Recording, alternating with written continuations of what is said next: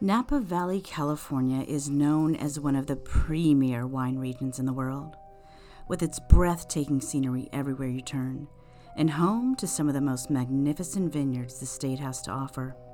But on October 31st, 2004, it was known for the murders of two roommates that lived on Dorset Street. I'm Jennifer Blades. Join me for a special Halloween edition of The Unanswered.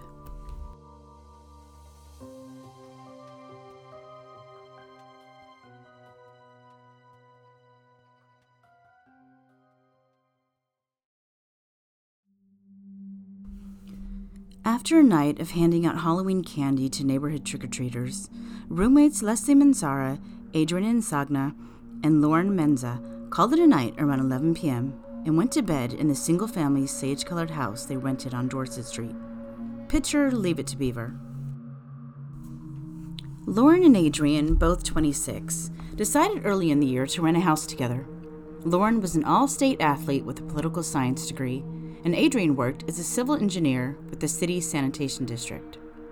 On move in day, Adrian's friends Ben and Lily, along with Lily's fiance Eric, were there to lend a much needed hand.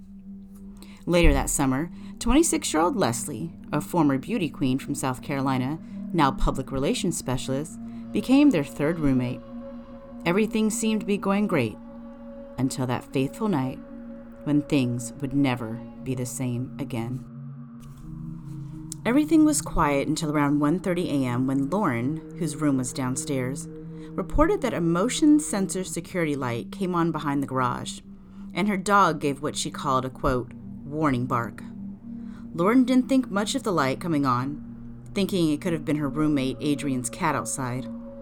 Lauren went back to sleep, but within minutes, she heard someone entering the home and going upstairs. Leslie had a boyfriend that the girls all agreed was able to spend the night from time to time.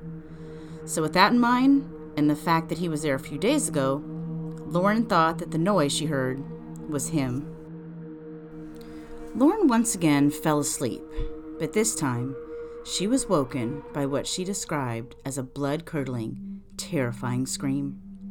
Lauren said Adrian kept screaming, quote, Oh my God, please help, please help. Lauren managed to escape in the pitch darkness of the early morning. She opened her door, but fear got a hold of her. She stood painfully still until the unidentified intruder came rushing down the stairs, leaving a path of destruction. Lauren took off running, but ended up running the wrong way out of the back door, which was surrounded by a six foot fence that trapped her in. Lauren was able to hide, but could hear the intruder in the kitchen fumbling with the blinds in front of the house. Things got silent except for the sounds of Adrian begging for help. Lauren bravely went back into the house, unaware if the intruder was still inside. She tried to call 911 from the kitchen, but the line was dead. She quietly made her way upstairs to check on her two roommates and found an unimaginable sight. Blood covered the bedroom floor, and Leslie was face down in a pile of clothes with stab wounds all over her upper body. Just mere feet away was Adrian, hiding behind her bed, surprisingly alive. But she was unable to speak and bleeding profusely from multiple stab wounds. Lauren, who was barefoot, made her way downstairs, slipping in her roommate's blood, and managed to get her cell phone and call 911. She gave the 911 dispatcher some information before her call went dead. It then dawned on Lauren that the intruder could still be inside the house. So she ran to her car and placed another frantic 911 call as she drove away. When investigators arrived on the scene, they found one of the girls dead, and the other passed away shortly after paramedics arrived. Andy Lewis, who was the Napa police commander at the time, did not want to release the identities of the victims until their families were notified nor did he want to release any details about the crime. Police were on a mission to learn more about the three girls, things like where they worked, who their friends, co workers, and acquaintances were, anything that might be a possible connection to the assailant.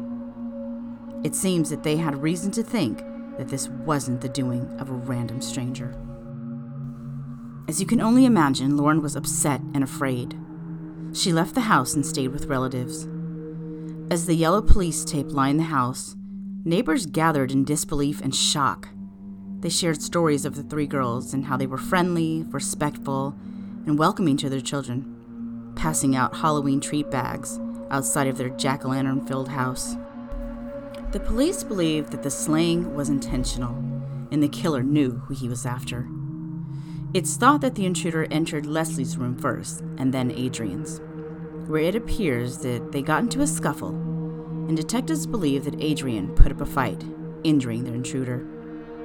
Napa detective Todd Schulman stated that there was blood evidence found on the blinds in the kitchen as the intruder was leaving, which meant they had his DNA. That was eventually tested, and it was determined that it belonged to a white male of North European descent.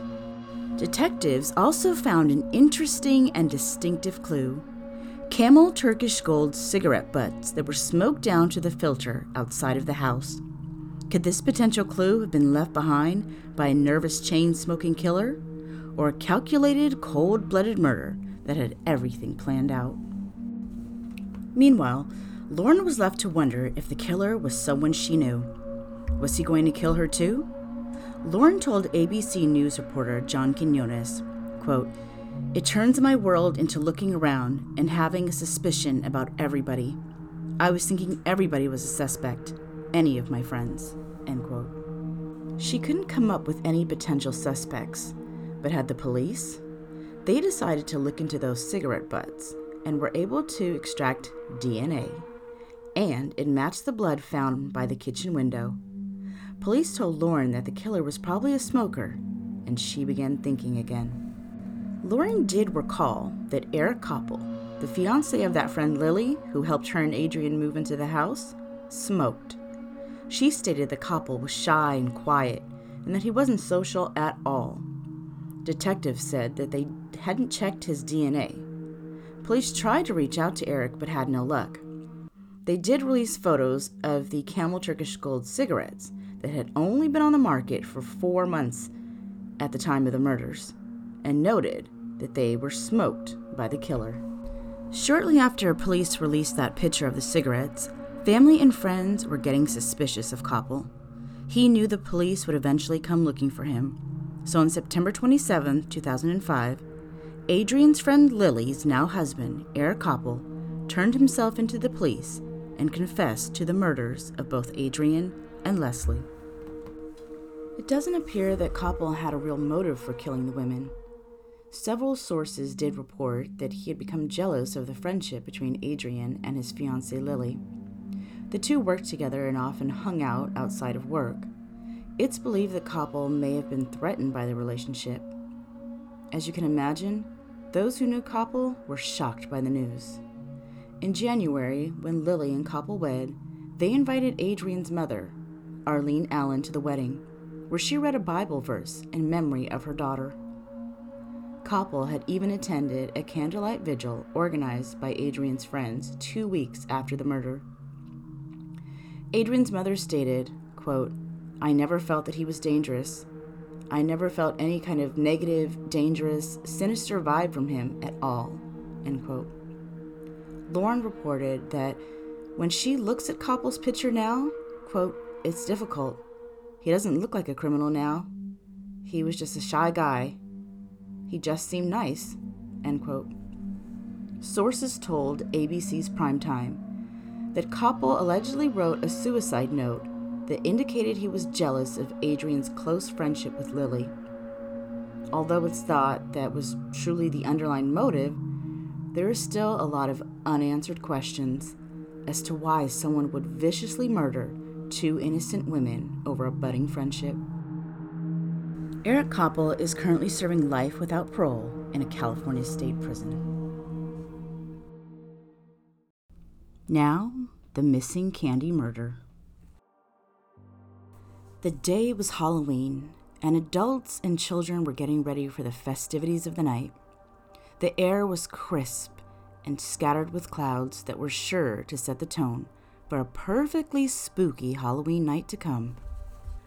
49 year old Maria Adams was paying her friend, 55 year old Liddell Peoples, a visit at his home on the 7100 block of South Winchester Avenue in the West Englewood neighborhood on the south side of Chicago. According to court documents, Maria met Liddell in 2007. Over the years, Liddell had given Maria money and gifts in exchange for sexual intercourse. Maria oftentimes spent the night at Liddell's house, so her visit that Halloween day wasn't out of the ordinary. However, Liddell did notice a bag of Halloween candy that went missing. He remembered that other items had gone missing whenever Maria would stay at his house. Maria denied taking the candy, and according to Liddell, he found the candy in her coat pocket and confronted her. According to Liddell, Maria then threw a glass plate which hit him just above the eye. He became enraged and walked towards her, screaming. Maria grabbed two steak knives, but Liddell wrestled her to the ground and forced the knives out of her hand. In a rage, Liddell, who had been diagnosed with schizophrenia at the age of 29 and had felony convictions for nonviolent offenses, was out for revenge he then picked up the knives and started swinging at her, trying to stab her in the eye. The two fought, but Liddell was able to overpower Maria and proceeded to viciously attack her. Around 2:30 p.m. after the attack, Liddell allegedly got dressed and then called 911 to report the gruesome crime. When police arrived, they found him on the front porch where Chicago police officer John Davidson described him as calm and seemed to be, quote, together. Davidson asked what was going on, and Liddell responded, That blank is crazy. She threw a plate at my head, end quote. As Davidson continued the conversation with Liddell outside, inside, paramedics were attending to an unconscious Maria. In court documents, Officer Davidson observed a lot of blood broken dishes on the ground, and three knives in the kitchen sink. Chicago Fire Department ambulance commander Michael Nolan testified in court that he and his partner found Maria face down in a pool of blood. He stated that she was unresponsive and had a weak pulse. When Commander Nolan turned Maria over, he saw multiple actively bleeding lacerations and puncture wounds to her face, cheek, and hands. Maria's blood pressure was low, and her eye response was sluggish, which indicated trauma to her head. Paramedics took Maria to the John H. Stroger Jr. Hospital in Cook County. Dr. Andrew Dennis was the trauma surgeon who examined Maria and determined that she had over 20 stab wounds and lacerations caused by someone holding a knife in both hands. It was also reported by Dr. Dennis that Maria had suffered blunt force trauma to the head and had hematomas under her scalp. These types of injuries were consistent with being stomped on or slammed into the floor. Maria was in critical condition for five days when, unfortunately, she did not regain consciousness and succumbed to her injuries on November 5, 2011. An autopsy was performed as the assistant medical examiner testified that Maria actually had 28 wounds about her body, ranging from her scalp, face, hands, and forearms. Her official cause of death was brain cerebral edema and brain deficient due to the stab wounds, and the manner of death was homicide. Liddell was charged with two counts of first degree murder and sentenced to 30 years in prison. During the trial, Liddell claimed self defense and stated that he, quote, murdered no one intentionally, end quote. We'll never truly know what exactly happened that night, but what is true is that a life was lost, and I hate to think that it was over a bag of Halloween candy. Thank you for listening to this Halloween special of The Unanswered. Join me next week for another Halloween murder. Until then, stay safe. Don't forget to follow the Unanswered Podcast on Apple Podcast, Spotify, Google Play, or wherever you get your podcasts, and on Instagram and Facebook at the Unanswered Podcast.